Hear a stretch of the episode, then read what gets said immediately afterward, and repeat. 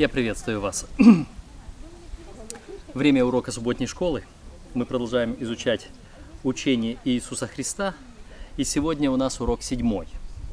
Э, я тут, э, если кто видит меня, а не просто слушает в аудиоформате, э, я здесь примостился на такой старинной телеге с поленицами дров, со старыми этими самыми, как они называются, по-нашему чугунки, чугунки.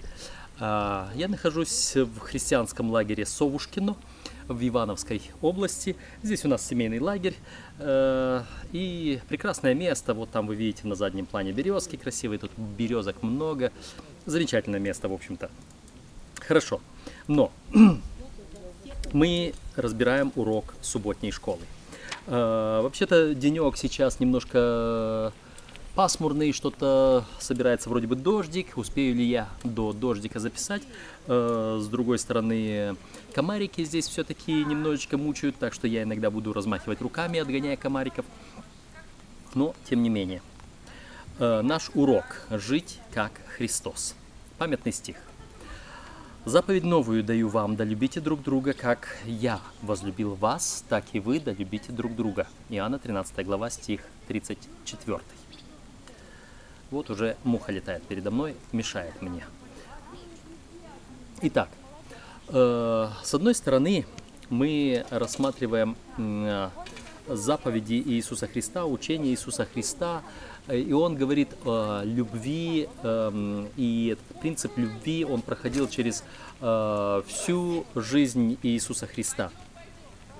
И вот эта вот заповедь, когда к нему подходили и спрашивали в отношении э, того, какая самая главная заповедь в законе, какая самая важная заповедь, э, вот э, он э, и сам говорил, и соглашался с тем, что э, другие говорили ему, что самое главное в законе это возлюби Бога своего всем сердцем своим, всем разумением своим и ближнего своего как самого себя.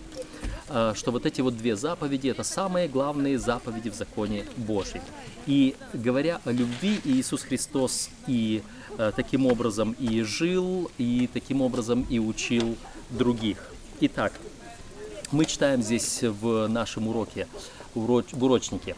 Любовь была той стихией, в которой Христос действовал, ходил и трудился. Он пришел, чтобы заключить мир в объятия своей любви – мы должны следовать оставленному Христом примеру, сделать его своим образцом, пока у нас не будет такой же любви к окружающим, какую Он проявил к нам. Это из книги Елены Уайт «Забота нашего Отца» на 27 странице написано. Итак, мы сегодня будем разбирать вот этот образ жизни Иисуса Христа, который заключался именно в любви к людям. Действительно, э, Ибо так возлюбил Бог мир, что отдал Сына Своего Единородного. Свою любовь, но Бог свою любовь доказывает нам тем, что Христос умер за нас, когда мы были еще грешниками.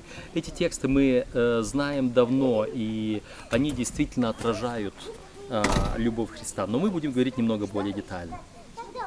Хотя Иисус постоянно испытывал на себе яростные нападки сатаны, его бескорыстная жизнь была полна любви и служения. А, в первую очередь он был сосредоточен на окружающих людях, а не на себе. С детства и до креста он являл непрестанное желание служить окружающим. Иисус всегда был готов протянуть руки, чтобы облегчить любые страдания своих творений. Он с любовью заботился о людях, не представлявших в том обществе большой ценности, таких как дети, женщины, пришельцы, прокаженные, мытари – Сын человеческий не для того пришел, чтобы ему служили, но чтобы послужить, Матфея 20, 28. Поэтому он ходил, благотворяя и исцеляя всех обладаемых дьяволов. Деяние 10.38. Его сочувствие и искренняя заинтересованность в благополучии окружающих было для него важнее, чем удовлетворение собственных физических нужд в пище и крови. Даже на кресте Спасителя больше беспокоило благополучие его матери, например, чем собственные страдания Иоанна 19, 25 по 27. Вот эти вот штрихи, э, которые мы видим из жизни Иисуса Христа, и такого много можно сказать. Они действительно показывают, какой жизнь Иисуса должна быть. Но давайте мы прочитаем Священное Писание. Нам предлагается Матфея 9 глава стих 36, 14 э, глава стих 14, 15 глава 32 стих. Вот этих три текста объединяются одним тем, что он Иисус сжалился над людьми, видя их нужды. В одном тексте говорится, что они как овцы, не имеющие пастыря, они изнурены, они оставлены, они скитаются. В другом месте, что он сжалился над их болезнями и исцелил их. В третьем месте сжалился, что им нечего есть, и он не может, не хочет отпустить их не евший. То есть Иисус заботился о насущных нуждах людей. Это беспокоило его. Хотя он пришел э, э, как бы решить глобальную проблему человечества, дать вечность э, э, человеческому роду, ту вечность, которая была потеряна. Тем не менее, он не был далек от их повседневных нужд. Нужда в исцелении, в здоровье, нужда в питании, нужда в духовном, в руководстве, в наставничестве. Вот, вот это то, что было важно для него. Он исполнялся сочувствие, встречая таких беспомощных людей, как двое слепых вблизи Иерихона, Матфея 23.4, как умоляющий о помощи прокаженный, Марка 1, 40, 41, как э, потерявшая единственного сына вдова, Луки 7, 12, 13. То есть вот он, Иисус, он э, смотрящий, замечающий нужду каждого человека. Каким принципом руководствовался Иисус, соприкасаясь с разными людьми? Марка 10, 21, Иоанна 11, 5. Здесь эти тексты общие тем, что он полюбил. Полюбил вот этого богатого юношу, который пришел к нему, хотя и говорит, одного тебе не достает. Он полюбил Марию, Марфу, Лазаря. Мы знаем еще нескольких человек, о которых сказано, что он любил, в частности, Иоанн, ученики Иисуса Христа, любимые ученики его. То есть Иисус проявлял вот это чувство любви даже не просто в общем к человечеству, но индивидуально к, к людям – Каждый акт милосердия, каждое чудо, каждое слово Иисуса были мотивированы его бесконечной, непоколебимой и вечной любовью. В конце своей жизни он убедительно явил ученикам, что возлюбив их от начала, до конца возлюбил их. Иоанна 12.1. То есть любовь э, к людям, она э, постоянно сопровождала э, жизнь Иисуса Христа нет больше той любви, если кто положит душу свою за друзей своих, говорил Иисус, Иоанна 15:13. И Он совершил это в своей жизни. Итак, как жил Иисус? Э, вот, вот такие штрихи жизни Иисуса, они сочетаются вот в том следующем уроке, который у нас идет в следующем подзаголовке э, нашего урока. Это любить ближнего. Любить ближнего. И Иисус об этом учил, Иисус об этом говорил. Он говорил, что это вторая наибольшая заповедь, равная первой, возлюби ближнего своего, как самого себя. Потом, правда, он преобразовал эту заповедь и сказал ее по-другому, возлюби ближнего своего, как я возлюбил вас. То есть э, вот этот образец любви, который предложил Иисус Христос. Жить подобно Иисусу, значит любить ближних. Но некто э, подошел к Иисусу, искушал он, не искушал, нам сейчас менее важно, нам важен ответ Иисуса. Он спрашивал, а кто мой ближний? А кто мой ближний? И вот ближним Иисус объявил любого человека, который попадается ему на пути, который нуждается в нашем участии, в, нашей, э, в нашем внимании. Э, он рассказал историю милосердного самарянина, э, но суть вообще учение Иисуса Христа в том, что Он дал вот это золотое правило, э, в Матфея 17 главе 12 стихе записано. «Итак во всем, как хотите, чтобы с вами поступали люди, так и вы поступаете с ними. В этом закон и пророки». А, вот то, та мудрость, мудрость веков, которую высказывали очень многие люди в разных местах, эм, она звучала немножко по-другому. Она звучала не делай другому того, чего не хочешь, чтобы тебе было сделано. То есть она звучала как бы на, на негатив, на отрицание, то есть не делай негативно, не делай плохого. Иисус переворачивает ее наизнанку. Только Он один сказал, представил ее позитивно и сказал, сделай другому то, что ты хотел бы, о чем ты желал бы, чтобы было сделано тебе. Причем это сказал Он не то, что сделай в ответ. Сделай даже, если тебе забудут делать. Это была заповедь и Ветхого Завета, и Нового Завета. Он говорил, что, что доброго, если ты любишь тех, кто любит тебя. Эм, самое главное, когда ты можешь проявить любовь, не ожидая взамен. Э, в Ветхом Завете сказано, когда даешь долг, э, не, давай не тому, кто может тебе возвратить, а давай тому, который не возвратит тебя. И когда э, Он не может возвратить, не требуй взамен, не требуй обратно. Вот это бескорыстная любовь, вот это любовь. Точно так же, как нам хотелось бы иногда, чтобы, когда мы в нужде, чтобы от нас не требовали прямо сейчас. Вот мы должны это же самое проявить другим, нуждающимся. Подумайте о человеке, который плохо к вам относится. Как вы реагируете на это? И вспомните, как Иисус относился к людям, жестоко обращавшимся с Ним. Как, например, э, как пример Христа побуждает вас лучше относиться к тем, кто не проявляет к вам доброго отношения. Вот, вот эти образцы жизни Иисуса Христа, они действительно должны побуждать нас изменить свою жизнь, изменить свое отношение к людям. Итак, Христос совершал служение любви. Об этом четко написано. Это следующий раздел нашего урока – служение любви. Какая основная вещь, содержащаяся в отрывке Матфея 25, 31 по 46? Э, там описано, Иисус Христос говорит о том, что будет в конце на суде, как Он будет одним говорить, э, что вот за то, что вы не сделали это ближним, отойдите от меня. А тем, который говорит, придите, э, благословенный Отца моего, за то, что вы это сделали мне, а они спросят, когда мы тебя видели, а когда вы сделали это ближним своим. Вот это вот служение, вот служение любви, к которому приз, призывает нас Господь, оно э, должно проходить через всю нашу жизнь, потому что оно будет отмечаться на суде. Оно будет показывать, насколько мы были христианами, насколько мы были учениками Иисуса Христа, насколько мы научились жить так, как Он. Э, притча говорит здесь, в этом отрывке э, Матфея 25, 31 по 46, что и, и одни, и другие удивлялись. Слушай, когда мы видели тебя в темнице, в больнице, в нуждающемся там, голодным и так далее, и те, и другие удивляются. И те, которые служили, и те, которые не служили. Но по этому служению Он определяет наши дела, нашу жизнь. Потому что, как апостол Иаков говорил, иной скажет, я имею веру, но не имеет дел. Он говорит, а я покажу тебе веру мою из дел моих. Моя вера в Иисуса Христа должна сопровождаться тем, что если любите меня, соблюдите заповеди мои, говорит Он.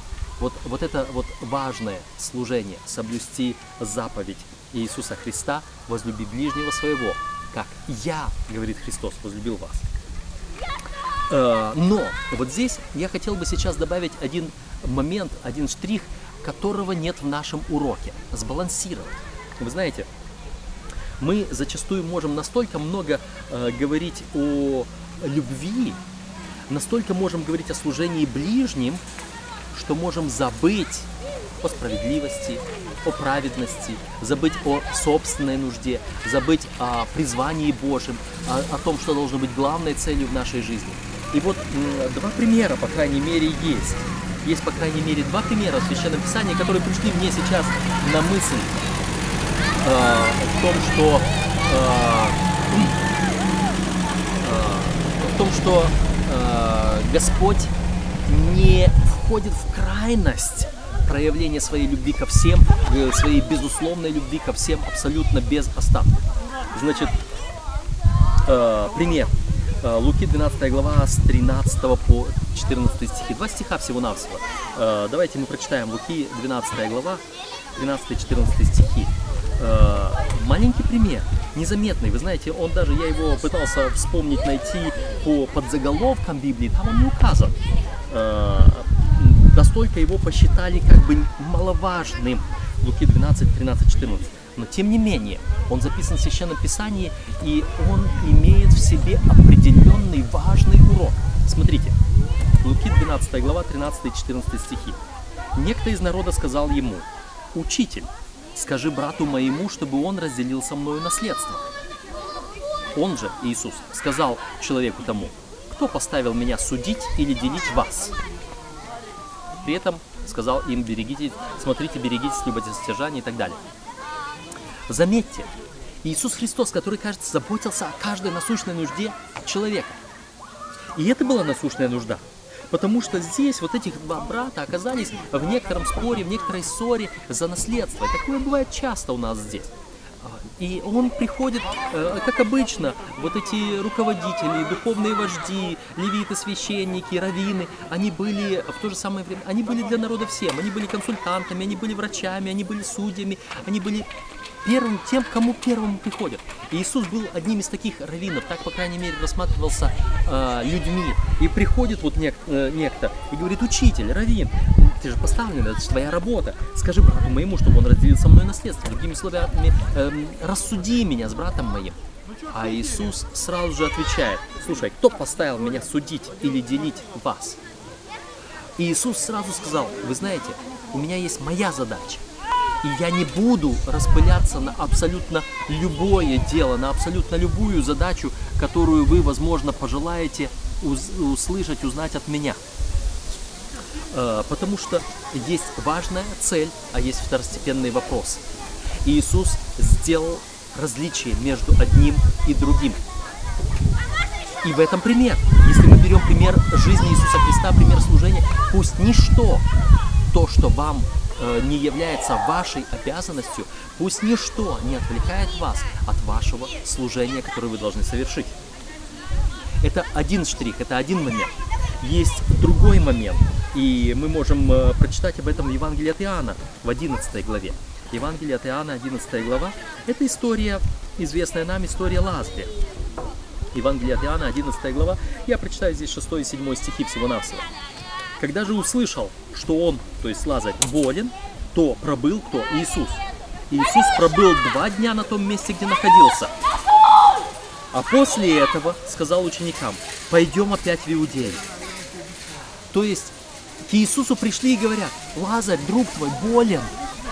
Иисус говорит, ага, хорошо, я принял к сведению и продолжает оставаться здесь. В других случаях он быстро торопился, а здесь он просто продолжает оставаться, не, не делать ничего, даже боль два дня остался, и потом еще давай в другую сторону идти. Почему Иисус ведет себя вот так странно? Кается, а где твоя любовь?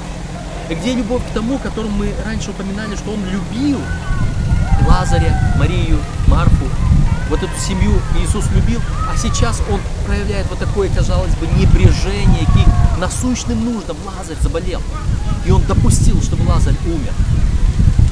А, я хотел бы сказать, что вот этих два примера – это тоже любовь. Когда Иисус иногда игнорирует то, что человеку кается важным, когда Иисус э, видит другой подход, другое решение моей проблемы, не такое, как мне кажется. И я, может быть, страдаю, я, может быть, возмущаюсь, Господи, что ты делаешь? Ты, ты что забыл? Ты же любишь. А он, кажется, проявляет не любовь, кажется, проявляет непряжение. В этом проявилась его любовь. Иногда это сложно понять, но это жизнь Иисуса Христа. Если кому-либо из вас сейчас это непонятно, как это проявилась любовь в том, что он отказал человеку, как это проявилась любовь в том, что он не пошел тут же исцелить болящего, если вам это непонятно, мы сейчас пока отложите. Будет время, вы и это поймете. Мы сейчас дальше будем говорить о жизни Иисуса Христа, его учении. Итак, следующая часть – любить врагов. Наивысшим подтверждением подлинного христианства является любовь к врагам. Иисус установил этот высокий стандарт, в отличие от преобладавшей идеи того времени. К заповеди «люби ближнего твоего, как самого себя» Левит 19.18 многие добавили продолжение, которого Господь никогда не произносил и не планировал, и ненавидь врага своего.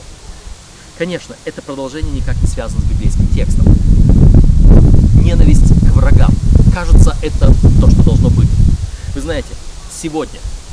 Сегодня с болью мы смотрим на то, как события в Украине разделяют людей, особенно людей, христиан, верующих в одной церкви, людей э, и внутри Украины, которые в этих э, двух, из этих двух зон или из э, тех, кто сочувствует двум этим сторонам э, двух зон этого конфликта внутренней гражданской войны в Украине, э, они разделяются даже в церкви проклинают друг друга, э, исключают из друзей в интернете, в своих социальных сетях.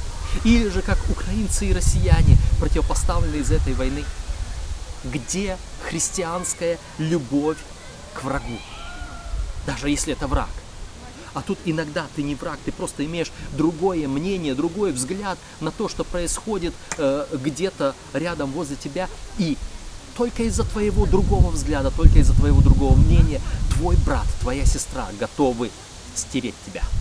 Стереть тебя из друзей, стереть тебя с земли. Проблема. Но Иисус говорил, возлюби врага твоего. Друзья, которых, которых не, которые неравнодушны к происходящему в Украине. Подумайте, каким образом вы следуете учению Иисуса Христа и каким образом вы проявляете любовь к ближнему и любовь к врагу своему. Подумайте об этом, потому что это важный момент. И если в вашей жизни не отразится жизнь Иисуса Христа, учившего любви к врагу, то, наверное, вам бессмысленно надеяться, что вы сможете быть в том царстве, где не будет никаких разделений. Подумайте о том, что в том царстве будет тот человек, которого вы сейчас хотите выбросить из своих друзей, которого вы хотите, э, на которого вы раздражены, с которого вы хотите, чтобы он замолчал и не говорил, не высказывал свою точку зрения, потому что она противна вашей точке зрения.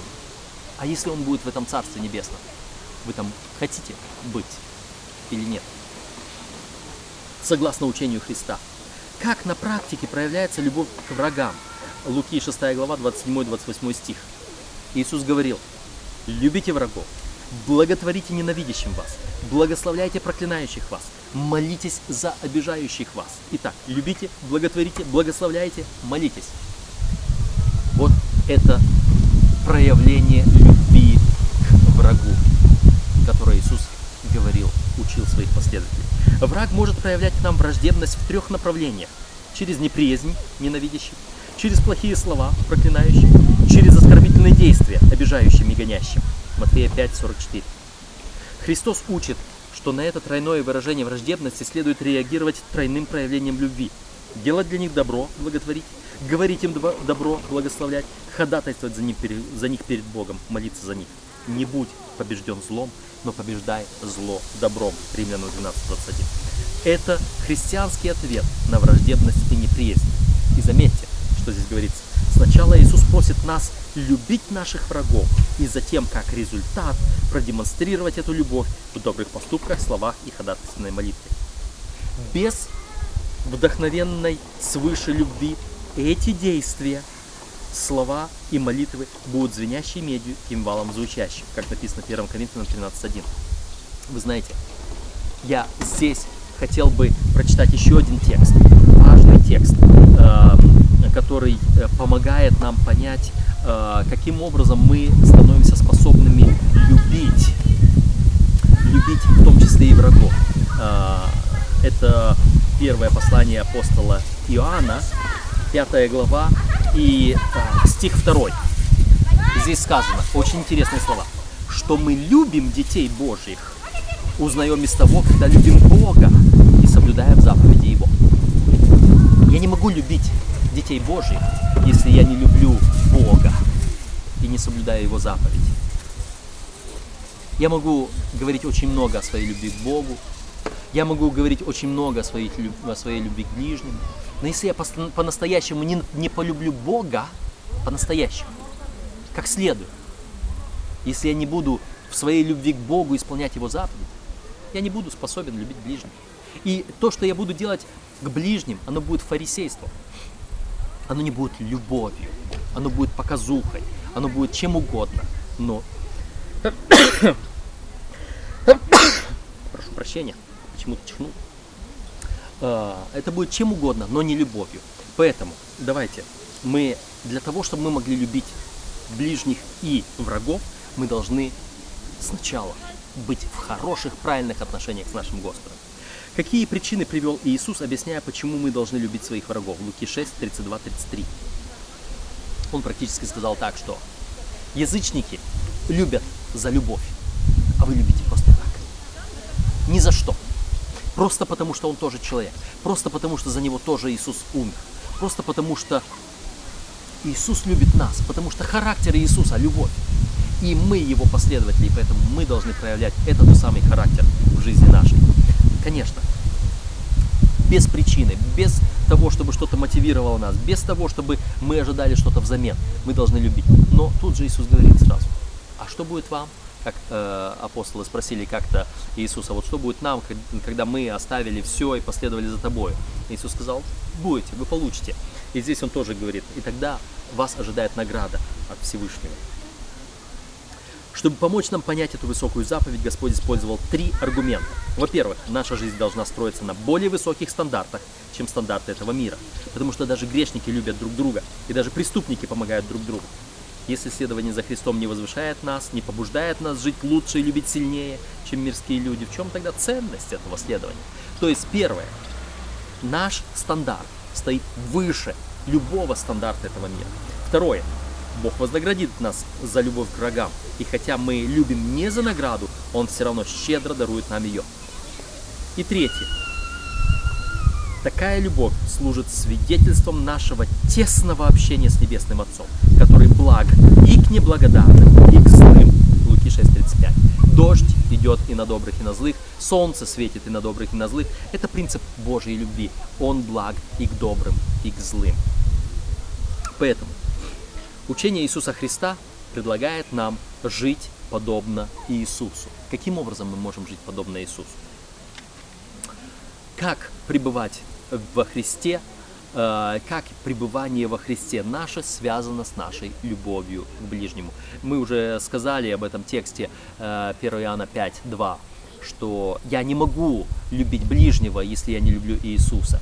Учение Иисуса устанавливает такой высокий идеал бескорыстной полной любви жизни, что большинство из нас, наверное, чувствует себя ошеломленными и обескураженными. Как можем мы, эгоистичные по природе, бескорыстно любить своего ближнего? Более того, можем ли мы вообще любить своих врагов? С человеческой точки зрения это невозможно. Но Господь никогда не попросил бы нас любить и служить ненавистным и неприятным людям, не даровав нам для этого все необходимое.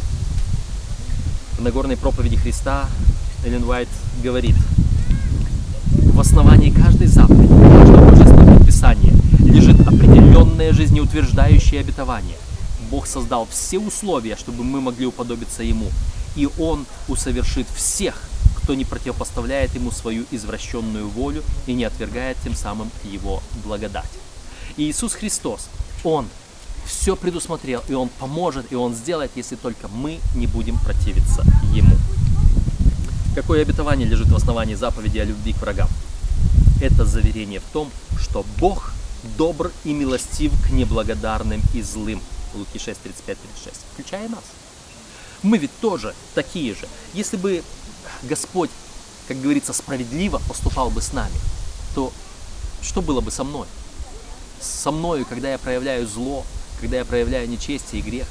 Если бы Бог был справедлив ко мне и наказал бы меня. А мы иногда думаем, почему Бог не наказывает вот того или вот этого, потому что они такие плохие. Впервые подумайте, почему Бог не наказал меня, ведь я такой плохой. В основе этого всего есть любовь Бога к добрым и к злым, включая и нас. Мы можем любить наших врагов, потому что Бог сначала возлюбил нас, хотя мы были его врагами. Римлянам 5.10. Когда мы были врагами ему, он нас возлюбил. Когда мы ежедневно подвергаем, подтверждаем свое принятие Его исполненной любви жертвы, принесенной ради нас на кресте, Его жертвенная бескорыстная любовь наполняет нашу жизнь. Чем больше мы сознаем и испытываем любовь Господа к нам, тем больше Его любовь будет и сливаться через нас на других, даже на наших врагов. Как пребывание во Христе и Его любви связано с любовью к ближнему? Иоанна 15, 4, 12. Как ветвь на лозе, без меня не можете делать ничего мы без Христа не можем и любить. Любовь – это плод Святого Духа. Любовь – это плод моего пребывания во Христе. И вот только вот пребывая во Христе, я могу вот этот взрастить, этот плод, вернее не я, а сама лоза, на которой я есть ветвь, она, питая меня, взращивает во мне этот плод.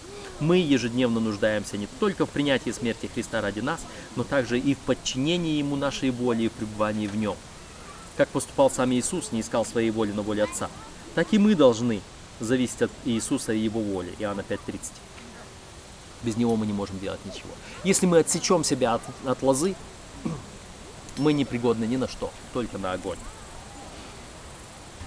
Для дальнейшего изучения нам предлагается прочитать из книги «Желание веков» «Милосердный самарянин» и главу одному из всех братьев моих меньших. Вокруг нас бедные, уставшие души, нуждающиеся в сочувственном слове и поддержке дела. Вдовы, которые нуждаются во внимании и помощи, сироты, заботу о которых Христос верил своим последователям. Они члены великой семьи Бога, и христиане, будучи его управителями, ответственны за них. Кровь его, говорит он, за счет руки твоей. На величие работы, которую мы делаем, не величие работы, которую мы делаем, но любовь и верность, с которой мы ее выполняем, заслуживает одобрения Спасителя. Это говорит нам Дух пророчества, записано в нашем урочнике.